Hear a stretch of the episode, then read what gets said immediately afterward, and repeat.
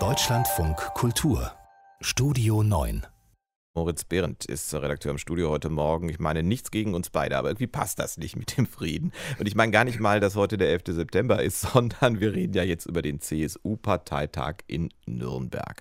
Halbwegs friedlich noch gestern wurde Markus Söder mit äh, 87,6 Prozent der Delegiertenstimmen wiedergewählt und in seiner Rede versprach er dann dem Unionskanzlerkandidaten Armin Laschet die hundertprozentige Unterstützung der CSU. Finde ich nicht friedlich, diesen Vorschlag. Ähm, Zahlen werden aber wahrscheinlich ja auch heute eine Rolle spielen auf diesem Parteitag, oder?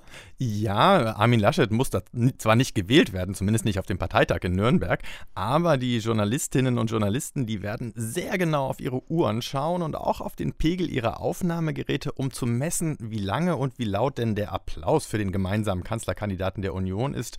Und sollte der jetzt nicht donnernd und minutenlang sein, sollten die Delegierten nicht aufstehen beim Applaus, dann sind wir als Journalisten doch immer ziemlich schnell dabei, daran zu zweifeln, wie hundertprozentig die Zustimmung der CSU für Laschet denn eigentlich ist. Ich hoffe aber, dass die Kolleginnen und Kollegen nicht nur auf ihre Uhr und auf ihr Lautstärkometer äh, gucken.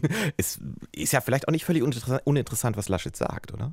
Natürlich, aber auch da wird es nicht wenige in unserer Branche geben, die nur auf Fehler oder Fehlerchen von Laschet war warten. Es wäre jetzt übertrieben zu behaupten, dass der Kanzlerkandidat der Union gerade eine gute Presse hätte. Wenn ich jetzt mal ganz aktuell auf die Titelseite des heute erschienenen Spiegel schaue, da ist Laschet in, ja, nicht der besten Pose zu sehen. Vor ihm die sinkenden Umfragewerte der Union und der Titel heißt dann Ups, die fünf Irrtümer des Armin Laschet und die Folgen für Deutschland.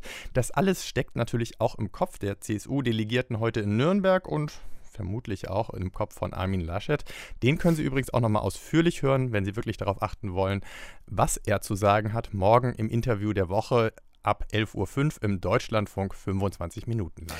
Moritz, das mit dem Applausmessen war ja erstmal deine Idee, gebe ich zu. Das wird sich jetzt gerade böse rächen für dich. Frage. Stellen wir uns mal vor, du wärst auf einem Konzert von Richard Ashcroft. Wie lange würde dann dein Applaus am Ende voraussichtlich dauern, wenn er gut drauf ist, der Ashcroft? Gute Frage. Äh, wenn ich überwältigt bin, dann kann ich manchmal gar nicht so lange klatschen, sondern denke einfach nur in mich hinein. Also gut, wenn morgen, wenn heute Armin Laschet keinen Applaus bekommt, werde ich dann interpretieren, die waren überwältigt in Nürnberg.